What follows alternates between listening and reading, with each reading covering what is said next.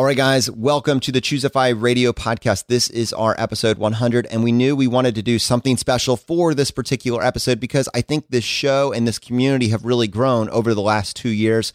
And this is an opportunity for us to kind of go back to the beginning of this and realize that while so many of you have been with us from day one, there are over 100,000 people that are going to be finding this podcast for the first time within the last couple months or into next year. And we wanted to set the stage for that. We wanted to set the frame. This is our episode 100. Welcome to the FI community. You're listening to Choose FI Radio. The blueprint for financial independence lives here.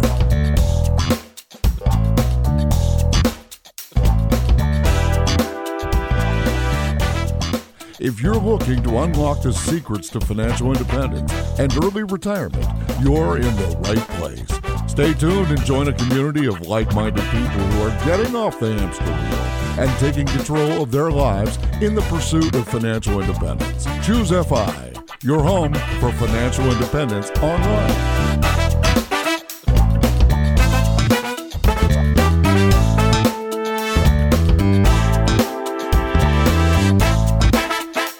Guys, welcome to the show. Maybe this is your first time hearing about the Choose the Five podcast. Maybe this was recommended to you. We're really glad that you're here and giving this a shot. I, I, I, truly believe that in a relatively short period of time, maybe as early as a month, maybe as early as a year, this can radically transform your life and help you design a future that you can get really excited about. To help me with this, I have my co-host Brad here with me today. How you doing, buddy? Hey, Jonathan, I'm doing quite well. Yeah, this is exciting to do our our episode 100, right? Our, I guess our 100th Monday episode, because we obviously have our, our Friday roundups. But yeah, it's felt like a good time to do that one foundational episode where if you're new to financial independence, you could start here. If you're a long-time listener, if you've been in this community for years, you could send friends and family and coworkers to this one episode as as a starting point. And yeah, Jonathan, why don't you give a background on on your financial independence journey? You were just mentioning, you know, the word starting point. I was thinking, uh, you know, both my and your origin, but also this show, how this came together. You know, it's been a, a crazy, amazing ride. And it basically started because both of us were huge financial independence enthusiasts. Long before we had the ChooseFI podcast, we were soaking up and reading this information, and it had had a profound effect on, on our life. This idea that you could get to the point where working is optional long before your golden years, 65 and beyond, but in your best years, your 30s, 40s, and 50s, where you could spend the time with the people that bring the most value to your life, your friends, your family, really in the prime of your life. And, and in my particular case, I stumbled on a relatively small website at the time, 2012. I stumbled onto Mr. Money Mustache right as he was exploding onto the scene. And my, my entire world just expanded a little bit. This idea that you could optimize your life around value and you didn't need to buy into the societal norm, which is spending everything you earn and then financing the difference. And I learned relatively quickly that if I were able to, you know, if a 4% or 5% or 10% savings rate could give you a pretty decent traditional retirement, the shockingly simple math was if I could get my savings rate to a 30, 40, 50 and beyond savings rate, then I could very easily have the option to work or to not work within a period of like 10 to 15 years. And this was incredibly compelling to me because I have never thought of myself as a frugal person. In fact, I've kind of grabbed the mantle as the reluctant frugalist. This has always been a means to an end for me. I am a spendy person. I love my Amazon wish list. That's my natural base. But I could see how cool this alternate choice was. I didn't realize that by not making a choice, I was making a choice, right? And I think that was to some degree the impetus when we eventually launched this Choose FI platform. It was the idea that when you see it, when you see the option of financial independence on one side and the brand new 2018 BMW on the other, I want FI. That is the ultimate luxury. It, it really is. It's hard to see that at first. The, one of the people that truly cemented this for me was my co host on the show, Brad Barrett. And uh, Brad, I guess before we talk about how we partnered on this project, maybe we should get a little bit of your background as well. Yeah, for sure, Jonathan. And I am probably the opposite of you in that regard. I'm a natural saver. I always have been. I don't know why. I don't know where it came from, but I'm just a natural saver. My wife, Laura, natural saver as well. We both graduated college. We were CPAs and we each lived at home. And we actually met my very first day of work, which is interesting. And and Laura and I lived at home for a couple years, I think three years. And saved probably 80 to 95% of our income for those couple years. And and that kind of catapulted us on this path towards financial independence. But it wasn't a straight line. It wasn't just oh they lived at home forever and and that was that. It was we got married at basically 25 26 and we lived in a very high cost of living area. We lived on long island new york and we could have made a life there. We really could have it's a wonderful place to live. Our family and friends were there. Like I said, we're both CPAs. We had decent incomes with certainly upside potential, but it felt like we would always have to give something up to live there. And one of the biggest things was we knew we were going to have kids someday, and Laura wanted to stay at home with those future kids. That was the impetus for us to move. We basically got married, and within three weeks of getting home from our honeymoon, we moved down to Richmond, Virginia basically here where I currently live, I'm still in Richmond, as are you. It costs, I don't know, about a third for the the housing and taxes as it would have on Long Island. You know, listen, Jonathan, that was not an easy choice for us. We moved away from everything and everyone we knew. But that was a choice that we made at that point and said, this is for our future. This is for a better life. Sometimes with financial independence, it takes difficult choices like that on the other hand, sometimes it's just small little decisions, but it always comes down to making choices and taking action. Brad, I think you make a wonderful point that this isn't dogma, right? We're not talking down from you on high and saying that everybody needs to move to a low cost of living area the math is a math and and clearly there is some value about highlighting that but this is a choose your own adventure right? We're very heavy on the fact that this is a choice that you get to make and you don't need to do everything that we are we have done that we're doing and that we talk about on the show. But if you're living paycheck to paycheck you're going to have to do something if you want a different outcome that doesn't have you working until your 70s and then relying on social security and if you're somebody that wants to wrangle back control long before your golden years, right? 65, you want to get this control in your early 50s, your 40s, your 30s, you're going to have to make a different choice than that of your friends, your family, your coworkers, and the people around you that are paycheck to paycheck. There's a wonderful quote by Jim Rohn that basically says, You are the average of the five people that you spend the most time with. And what I think will be a very reasonable epiphany is that if you accompany us on this journey, if you include us as part of your commute over the next several years, Brad and I collectively can take up the role of half of one of those people. So one of those five can be someone that is motivating you to take action each and every day to reclaim this control in your best years. And what you'll find very quickly if you decide that you want to go down this rabbit hole is that it's not just Brad and Jonathan. You are embracing the financial independence community, a crowdsourced community dedicated to personal finance and dedicated to living their best life now. And I can tell you that I never could have imagined this, but the five people in my life are no longer dictated by my zip code. They're no longer dictated by who I went to high school with. I mean, it's it's truly profound when you open yourself up to a group of hundreds of thousands, if not millions of people that are all pursuing financial independence. When you embrace that, when you join a local community of like-minded individuals, you cannot help but find your societal norms shifting. Yeah, Jonathan, you touched on so many important things there. It's we don't grow up with financial education. We grow up seeing our parents kind of muddle through their own personal financial lives. And we see family and friends, like you said, the Joneses, the people in our neighborhood, they don't really know what they're doing because they didn't have parents who taught them this either. I think that's the beautiful part is that there are millions of people waking up and saying, wow, I want to take control of this. I don't want to be poor which is what someone even next door with a BMW and a fancy house, if they're living paycheck to paycheck and they're putting this stuff on credit cards, they're poor in my estimation. They do not have a net worth. Whereas so many people in our community are saying the key to my happiness long term, the key to my freedom long term is saving money because that changes everything. And that's the beautiful thing. You're not living every single day worrying that if you get fired, or there are corporate layoffs or some restructuring, that your entire life implodes in 30 to 90 days. Think about how stressful of a life that is. So, so what we've helped build here at ChooseFI is this community, this ecosystem where we have hundreds of thousands of people as part of this community. This is both online. We have a Facebook group with nearly 30,000 people in it. We have 150 local groups in 150 different cities throughout the world in 20 plus countries. And people get together in real life. And you talked about the, the five people you spend the most time with. There are people in the FI community that are meeting each other and becoming lifelong friends from these local groups.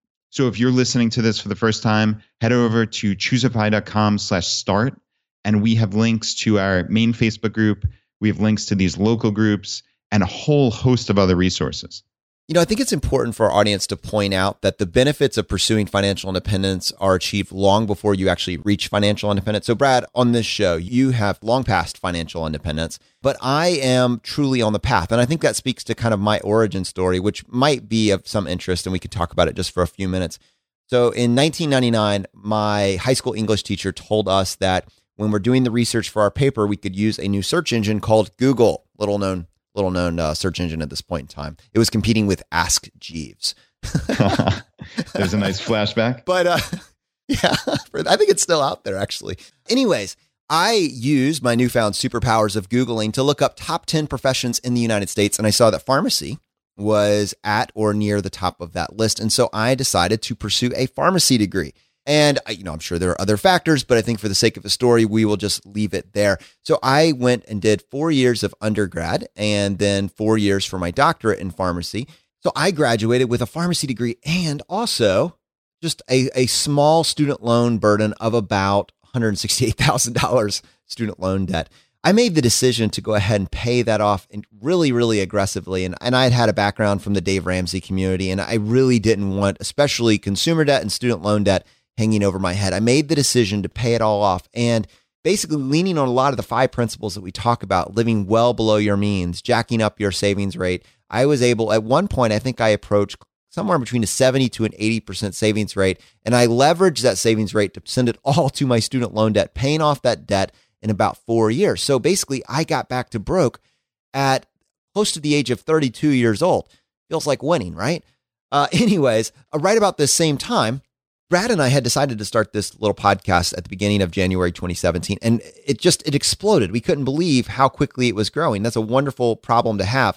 But to set some context here, I had just finished off paying my student loan debt. I had repurposed that savings rate to now go towards working towards financial independence. I had just passed $100,000 in net worth and a couple things happened. A documentary wanted to come to town to film with us we wanted to go visit my wife's family. For some context there, my wife is from Zimbabwe. We can only go see her family every couple years. It was a planned trip that we wanted to take.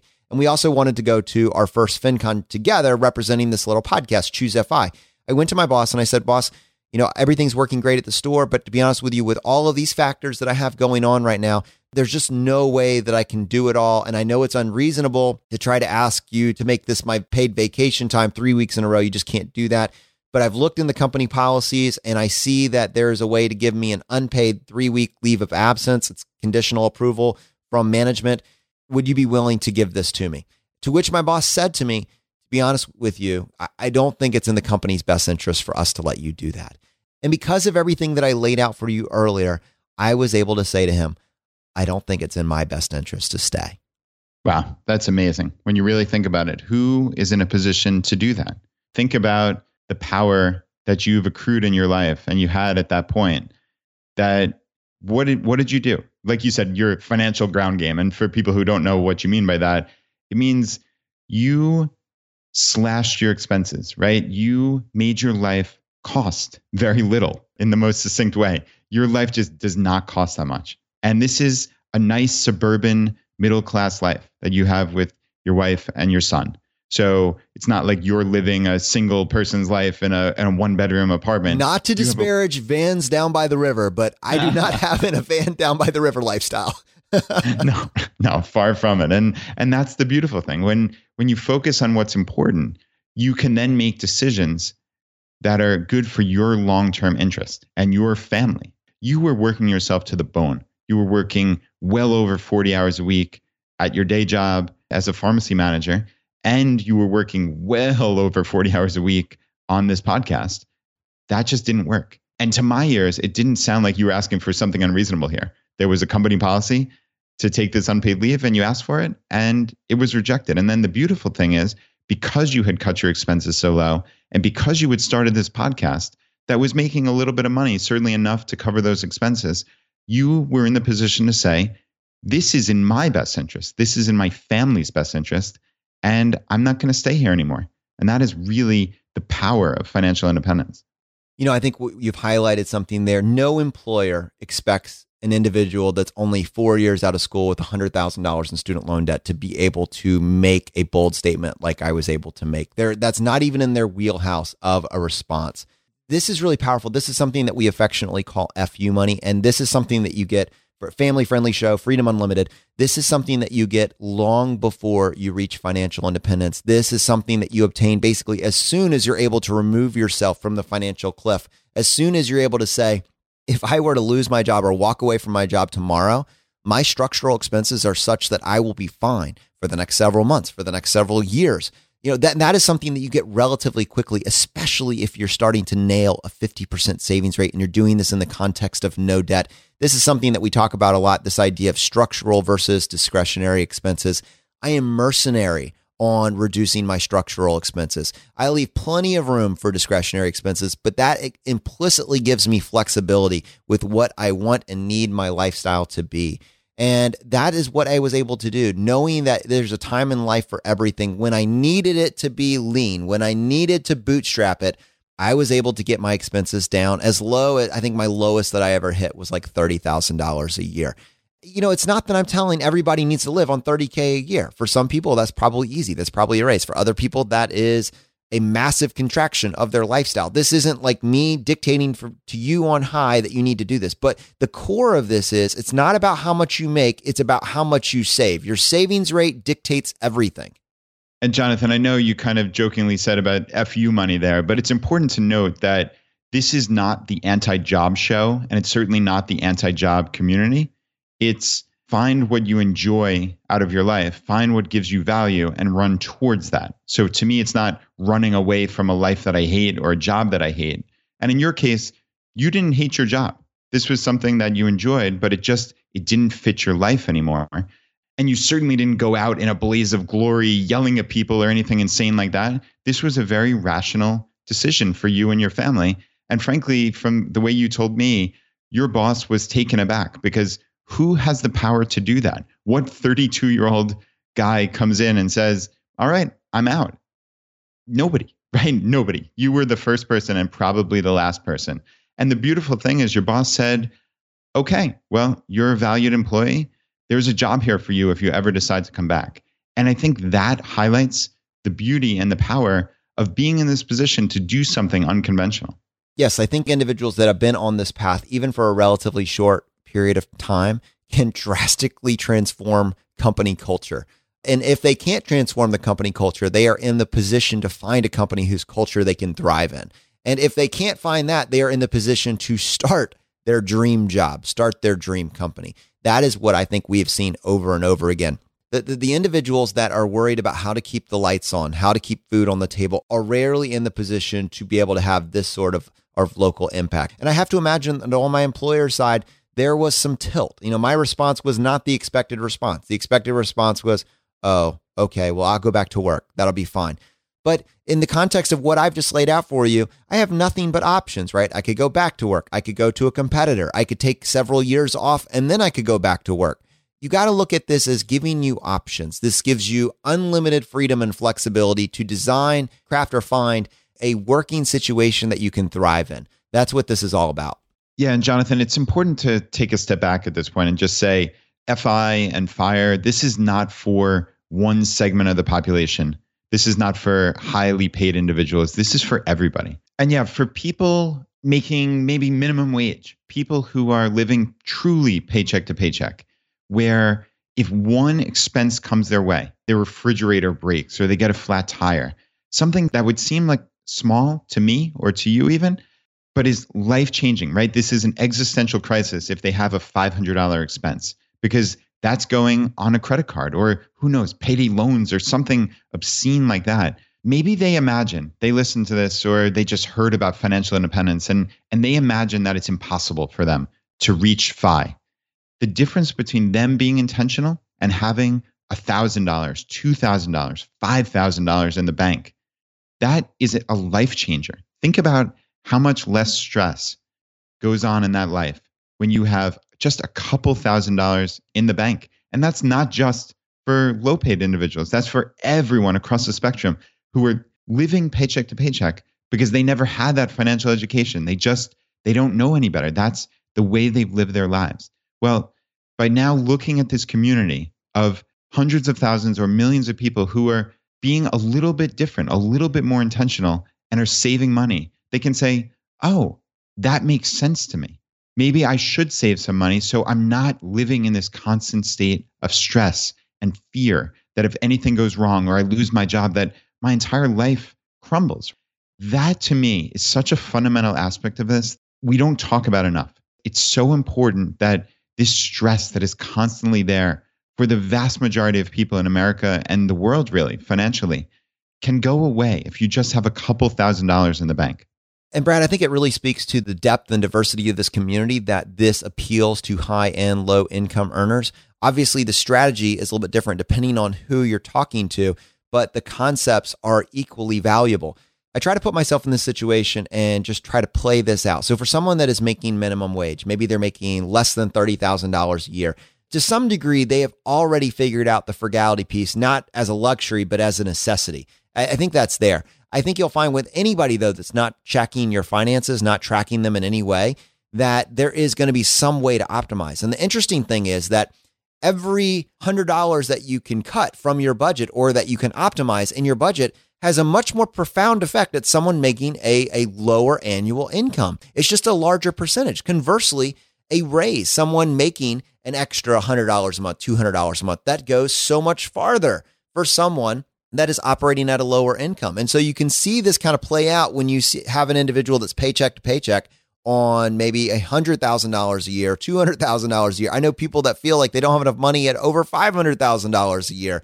And for that individual, they just write all these little things off like, oh, well, you know, I could I could cut the coffee, but it's just not going to make that much of a difference. But they don't see that same value. So I think there's a little bit of a logical fallacy there. But I think ultimately to simplify this down and distill it, there's a very simple equation that drives all of this, right? What you earn minus what you spend is equal to the difference or the gap. And our goal in this community is to give you actionable advice to grow your income, is to give you actionable advice to slash your expenses, figure out what it is that you actually value, and then figure out finally, once you have this difference, and once you've been able to grow this difference, this gap, figure out what to do with it we can tackle each one of those individually because this isn't a one week mini series. And after that, there's nothing else to be added. Rather, there are hundreds of thousands of people in this community that are crushing it on all ends of this equation. And they're giving us their insight, their input, and we're documenting it and sharing it with you. Yeah. And Jonathan, it's important to note that while that equation, that equation is essential, it clearly is, but this show and certainly this community, it's not just about the numbers. We wouldn't have nearly 200 total episodes if if we were just talking about the nuts and bolts of numbers all the time. You and I, from the very beginning, we viewed this as a life optimization strategy. That's the term we use, life optimization strategy. Because once you've figured out your money, once you get that in a good place where moving forward, you're saving money, you're cutting your expenses, you're earning more income. Once you've got that kind of on autopilot, in essence, because that's the easy part, then you can focus on your life. That's the beautiful thing. Most people don't have that time and that space to take a step back and say, what do I want out of life? What do I want my life and my family and my relationships to look like 5, 10, 30 years from now? Who has the space to do that? Well, people in the FI community do because they have the hardest part, they have the biggest stress figured out. Then, towards this life optimization, we focus on on everything that actually means something to us. It's health, it's fitness. You and I are in the best shape of our lives, and we're and we're we're certainly on that path. We're focusing on relationships. We're focusing on our family, our friendships, other relationships, the FI community. This has become a community aspect for us. We focus on our mindset and our habits and our literally our day to day. What does the first hour of your day look like? What does the last hour of your day look like? How do you set this up? To have a successful day, week, month, and year.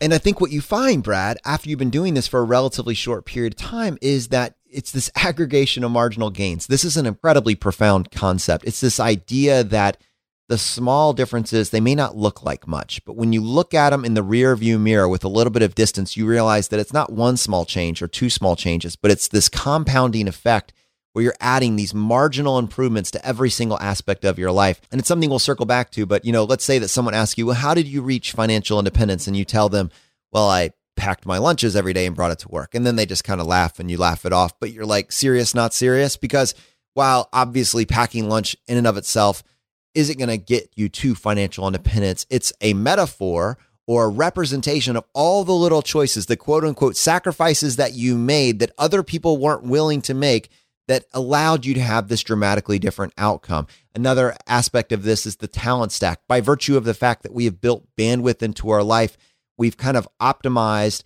and kind of set and forget these other aspects. We now have room to explore the activities, hobbies, and interests, things that actually light us up, and we become a more useful, practical, functional, enjoyable person, right? Over time that's something that all of us can appreciate because I, I don't think that any of us aspire to be filing TPS reports on Sundays. No, there's no doubt about it. And I think that talent stack, and that's a phrase that I got from the author Scott Adams, that to me is so crucial. It's trying to find these areas of your life where you can just learn new things and add these little talents that you never know in and of themselves. You might not be world class at any of them. But if you're in the top 10 or 20% and you put 5, 10, 20 of these talents together in your life, you never know when you can synthesize that and and come up with something that's just magical.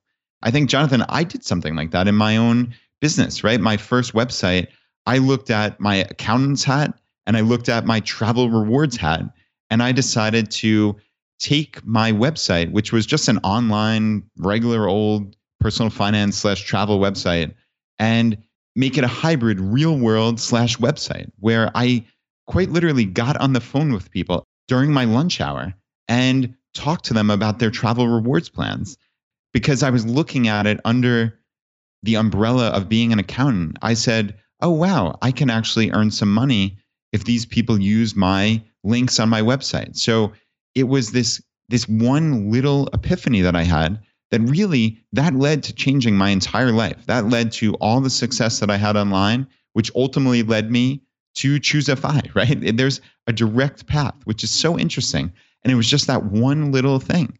And I credit this talent stack with that. Brad, I think that really brings it home and highlights that this is about more than the numbers. This, again, is a life optimization strategy. And with that guiding light in mind, let's go a little bit more tactical. How does someone know that they've reached financial independence. You know, I see a lot of fear mongering out there in the mainstream telling you basically there is no number that you can reach to be financially secure. You'll need to work until you're 70, 80 years old, and then you better hope and pray. And, and essentially, what they're telling all of us is that you need to work until you die. And, and frankly, that's backed up by a lot of the retirement calculators that are out there, which are just fundamentally flawed.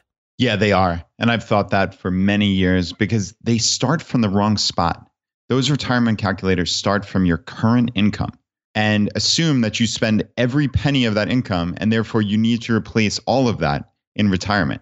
Well, that's fundamentally flawed at its essence because in order to ever retire, you need to have a savings rate. Even if it's a paltry 5, 10, 15%, you need to have a savings rate. So that clearly reduces the amount you need because obviously if you're earning $100,000 today and you have a 15% savings rate, at most you're spending 85,000 because that 15% savings rate is 15,000 out of the 100k leaves you 85k left. Also, you're at a higher income tax bracket with your current salary than you will be in retirement. So your income tax will go down also. So again, I think it's starting from the wrong spot whereas I think the right spot to start is what are your expenses? So this is the fundamental essence of calculating your FI number.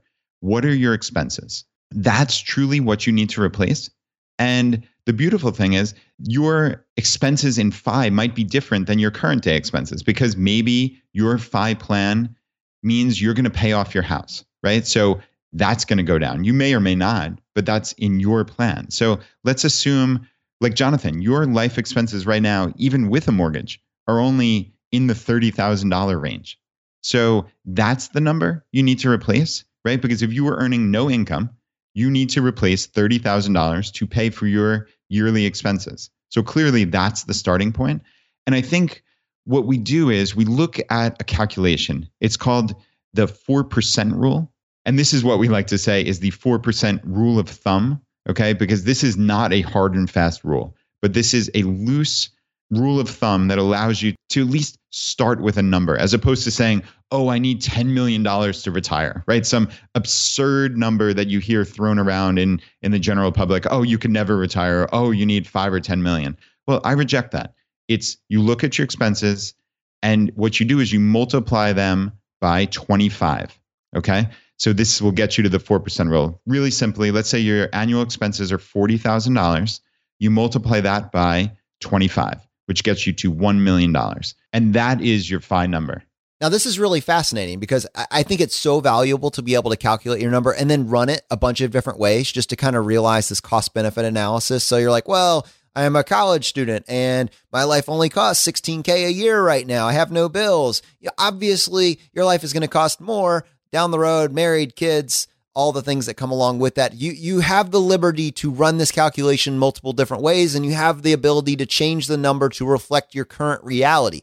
But I think once you get to a steady state, once you find your your point of optimal happiness, right? And and you're being realistic with what your life actually costs, knowing how much your annual expenses are, multiplying it by 25 gives you a wonderful, wonderful starting place. And Brad, let me just kind of fill in the gaps there. And I'd love for you to kind of critique this and see if I'm saying it mostly right. Again, keep in mind, we're, we're calling this the 4% rule of thumb. We're getting that from Big ERN over early retirement now, who has dissected the 4% rule thoroughly to look for where it's strong and where it needs a little bit of buffering. And that's a deep rabbit hole, my friends. You can go, you can go really far with this. But let's just set the basis that, you know, starting with the 4% rule, if you have a million dollars in investments, then you can, with some reliability, anticipate that you can withdraw $40,000 per year, which is 4% of that total amount for the rest of time. You have created a perpetual money making machine. And the best part of this is that the 4% rule actually accounts for inflation in this. So I remember at multiple years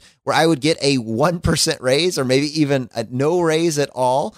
And the, the crazy part of that is at when you're working, if the inflation rate is hovering somewhere between 2 and 3%, your raises aren't assuming you even got one aren't even keeping up with inflation. The 4% rule actually accounts for that, which is just incredible. Now, I'm not saying that it's the final word and that you should never look at any additional numbers or that you should never dynamically move your plan at all, but it is an incredible place to start and it gives me personally such peace of mind to know where my number actually comes from. Totally agree. And I think for so many people, those retirement calculators, they just give you that fear because you have no idea what you're doing. It's so nebulous. And again, you hear thrown around 3 million, 5 million, 10 million. Like you can't get there. It just seems impossible.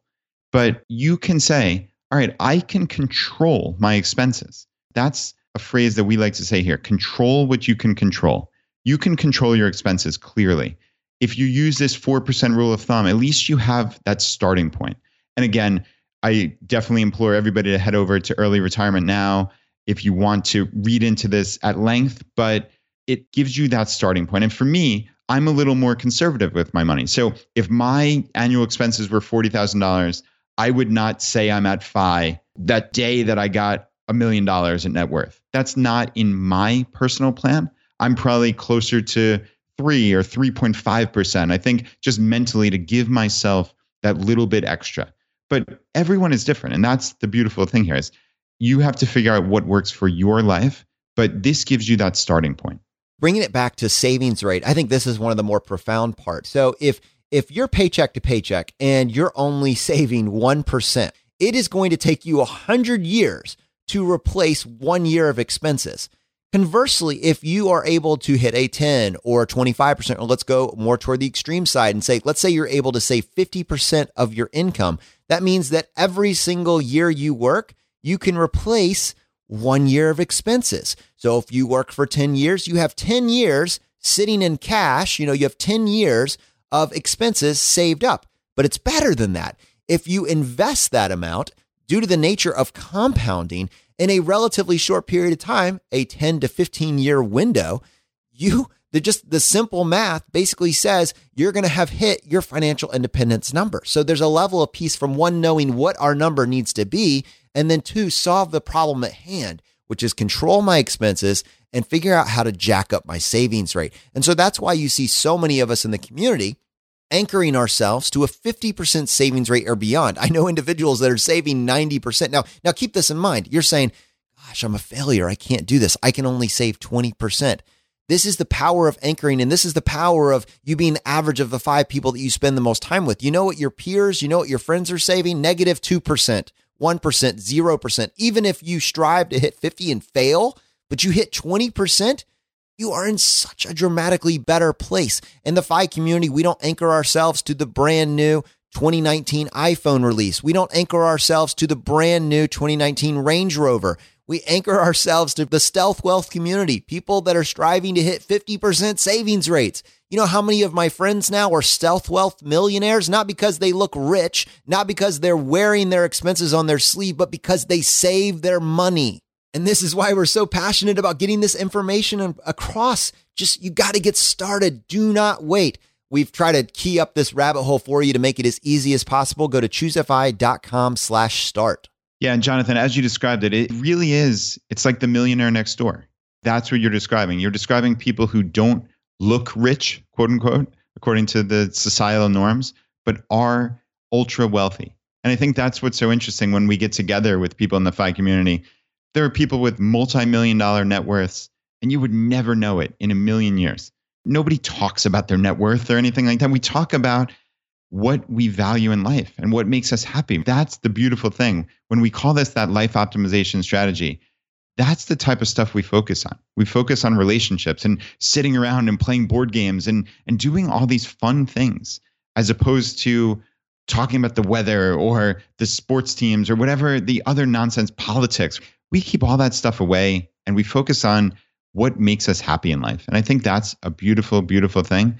But you talked about cutting expenses, right? And I don't want anyone to think that this is about deprivation. It's not at all. It's about making intentional choices. And I think now would be a perfect time to talk about maybe some of the choices that we made and also some of the choices that some people in the community at large make. And, and, I think for context, we're kind of making this an all encompassing episode. But if you want to go into more depth, we recorded an episode a long time ago. It's episode 21 of our podcast called The Pillars of FI.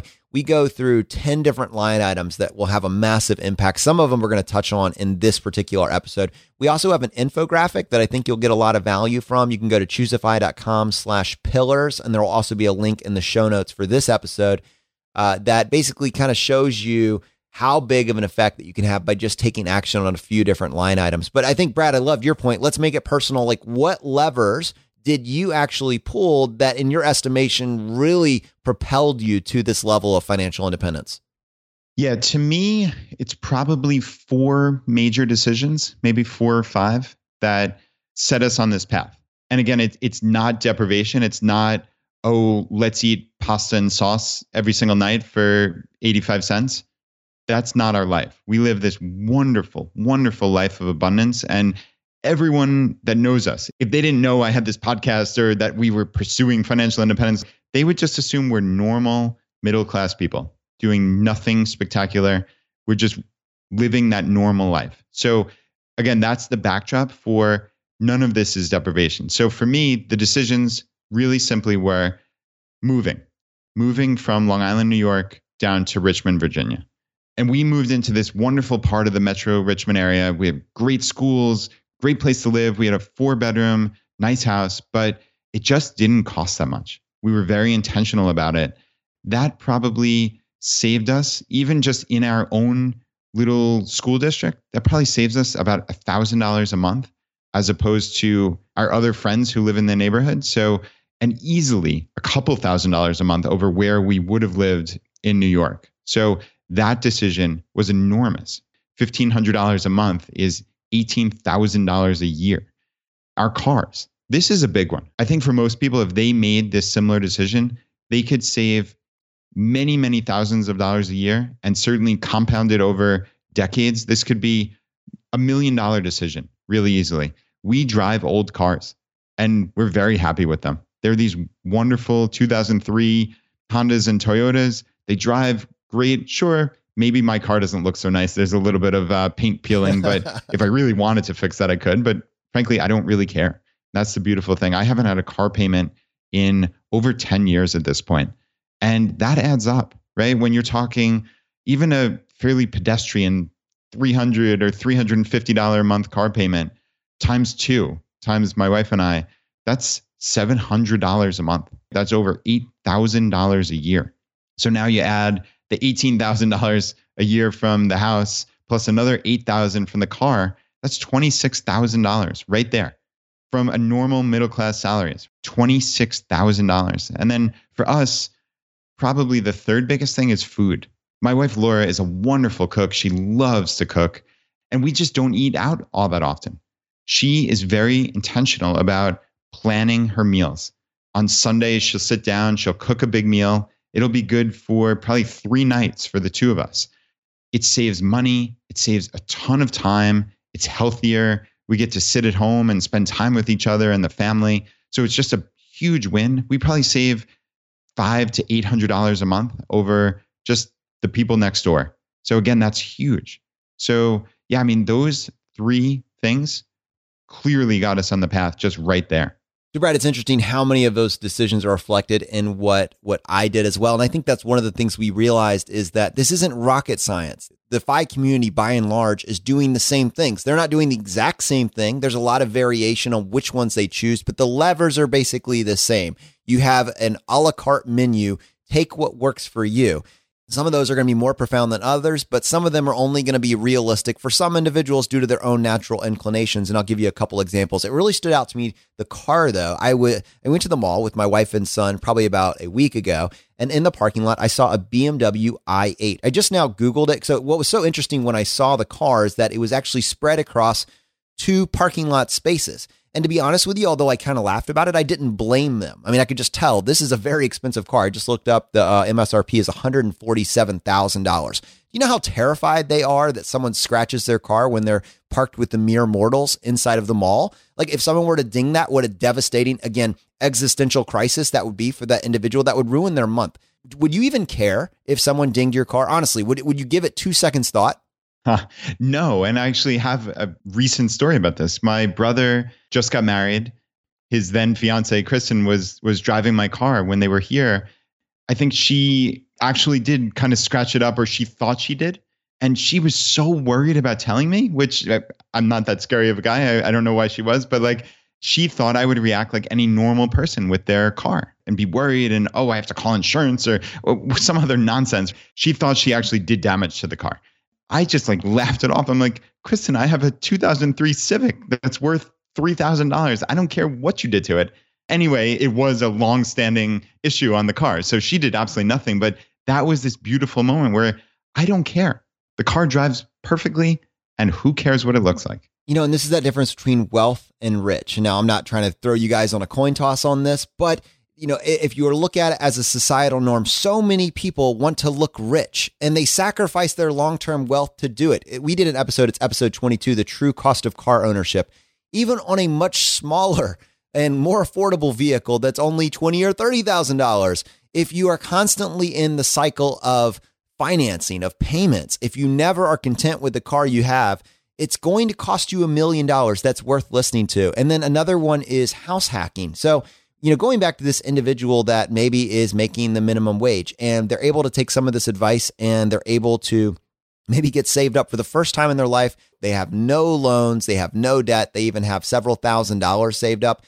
If this individual could set up something like a house hack and explain what that is, if this individual were to purchase a home, a duplex, triplex, or quad, and live in one side and rent out the others, and that were to cover some or all of their rent. And then to compound that effect, they were able to get that house hack near their employer or near their job. So they had very minimal transportation costs because at that point in time, there's like a point at which you can't get your cost of rent, your cost of a mortgage lower, right? So that is taking an outsized percentage from a low income individual. Those two decisions alone will immediately, immediately send that person past a 50% savings rate, allowing them to pull this off. That, that's just how profound this stuff is. So Brad, I think it's about looking at the problem a little bit differently. And we look at the problem differently when it comes to our housing, when it comes to our cars, when it comes to our cell phones, when it comes to our cable, when it comes to our travel expenses, when it comes to college, and when it comes to healthcare. We just say, what are our options? Because I'm not okay with just paying retail, paying MSRP, just paying out the nose without thinking about this. What I want to know is if there are a community of people that have figured something out and are willing to share what they figured out and tell us how we can implement that piece in our life. I want to be exposed to that. So at least I have the option and I have the knowledge. So if I decide not to do it, I'm making that choice with all the facts. I don't want to be in the position by just not making a choice. I've already made one. That's basically what it comes down to.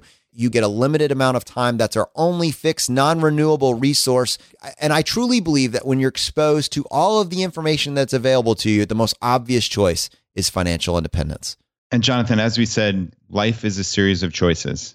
We implore you to not just listen to this, not just graze on information, but to actually get up and take action.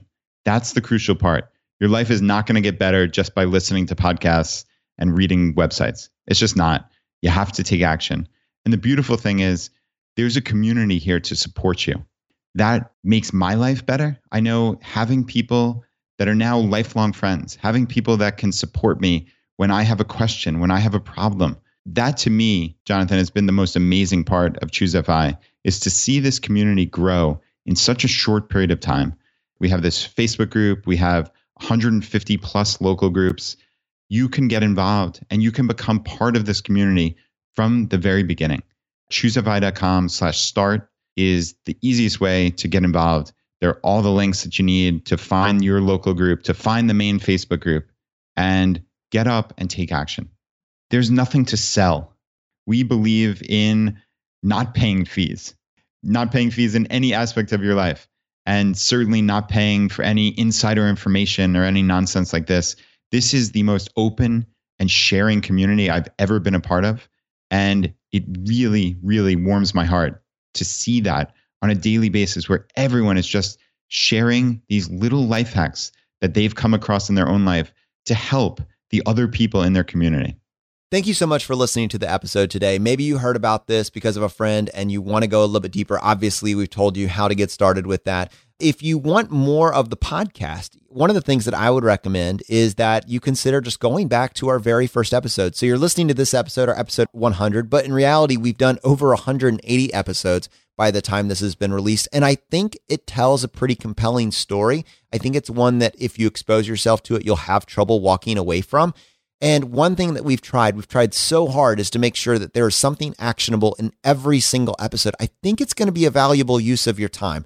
So if that's something that appeals to you, you have a nine to five commute and you want to work through a couple episodes a week, definitely give it a shot. And if you're if you're not a completionist, I totally get it. We have an essential listening list that you'll get access to. It'll be listed on the links for today's episode. And that's just some of the the fan favorites, ones that have kind of risen to the top. It's probably 30 or 40 episodes that you cannot afford to miss. One of my personal favorites is travel rewards. I talked about earlier how me and my wife were able to go visit her family. And one of the things that we were able to do to preserve our savings rate is figure out how to travel the world for free. So that's a theme that you'll you'll see pop up from time to time. If you want to listen to that episode, it's episode 9 of our podcast. If this episode resonated with you and you know someone that you believe it might resonate with, a family member, a friend, a coworker, consider sharing it with them. Episode 100 is our gateway episode just to start a conversation. And then from there, you get to decide how much farther you want to go with this. But I think it's going to be a very valuable use of your time and their time. All right, my friends, the fire is spreading. We'll see you next time as we continue to go down the road less traveled. You've been listening to ChooseFI Radio Podcast, where we help middle class America build wealth one life hack at a time.